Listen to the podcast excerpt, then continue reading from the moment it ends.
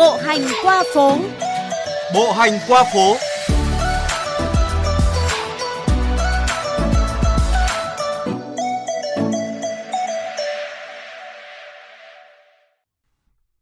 Thưa quý vị và các bạn, gần như vô hình trước mắt mọi người, nhưng những người thợ già trên phố chính là những nhân chứng sống cho dòng chảy thời gian của một phần lịch sử đô thị.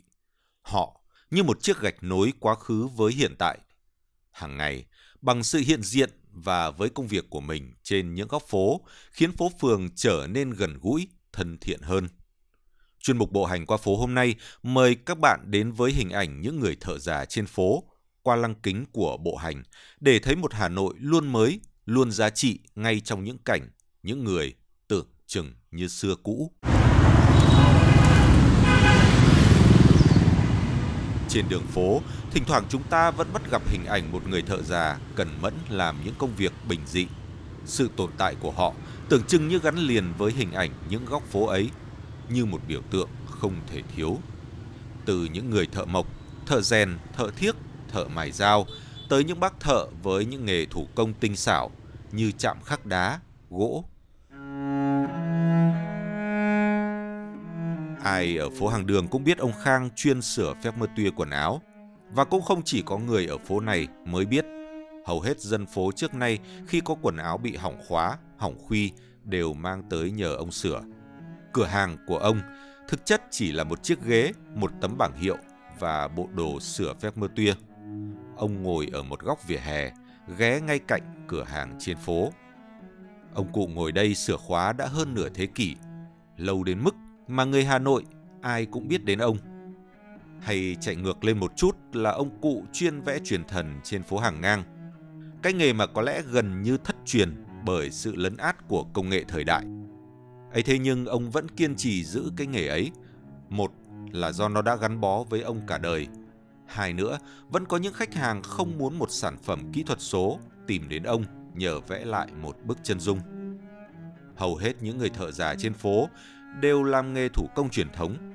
Bằng đôi tay khéo léo tinh xảo, những sản phẩm họ làm ra dù máy móc hiện đại đến mấy cũng khó có thể sánh bằng.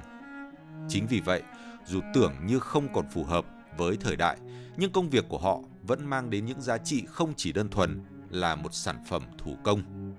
Họ chính là một phần linh hồn của phố cổ Hà Nội. Ở hàng thiếc trước đây và bây giờ, ai cũng biết đến bác cả chức người thợ thiếc có đôi tay khéo léo khó ai bị kịp. Mặc dù bây giờ ở hàng thiếc, rất nhiều sản phẩm người ta đã chuyển sang làm bằng máy, vừa đảm bảo nhanh, đều và cũng rất đẹp mắt. Nhưng bác thợ già kia vẫn không bao giờ hết việc.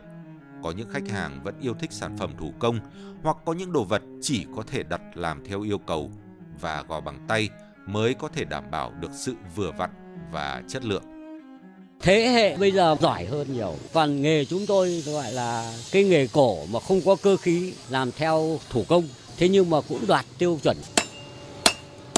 Mỗi đời có một cái làm hay của nó. Hồi Pháp thì chưa sửa chữa máy cửi máy móc. Còn đời ông già đạo cụ nói rồi, cả đời tôi là bây giờ chuyên về xây dựng. Trước cái nò rèn chúng tôi là cứ 5 giờ sáng đã đã đỏ lò cho nhà nào nhảy là tấp đập con nò rèn này tình làng nghệ xóm nó cao lắm. Ví dụ nhà anh không dám nò nhà tôi dám nò thì là à, người hàng xóm sang đặt nước nhờ đun nước thổi cơm được. Bây giờ, hàng may mặc tiện lợi, chỉ cần vào một shop bất kỳ là đã có thể sở hữu những bộ quần áo may sẵn với đủ màu sắc và phong cách. Nhưng trên phố, đâu đó vẫn có những người thợ già giữ nghề may đo xưa cũ của gia đình vẫn có những khách quen qua bao nhiêu năm tháng vẫn chỉ muốn mặc những bộ quần áo may đo theo đúng số đo của mình, từ chính bàn tay của người thợ ấy. Hay đơn giản, chỉ là một bác thợ sửa xe đạp ngồi ngay góc phố sát bờ hồ. Bác thợ ngồi sửa xe đạp cho bao nhiêu thế hệ học trò, rồi chính những anh học trò khi xưa đến giờ đã tuổi trung niên thay xe đạp bằng xe máy, ô tô đi làm hàng ngày. Qua phố ấy, vẫn thấy bác ngồi cặm cụi sửa xe đạp. Một bác thợ mài dao kéo ngõ chợ Đồng Xuân.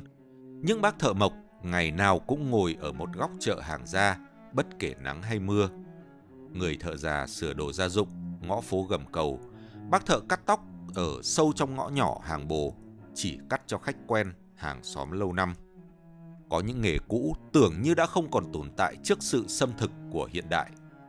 Nhưng cũng nhờ những người thợ già khéo léo ấy mà chúng ta vẫn có cơ hội để được biết đến một phần quá khứ của thủ đô.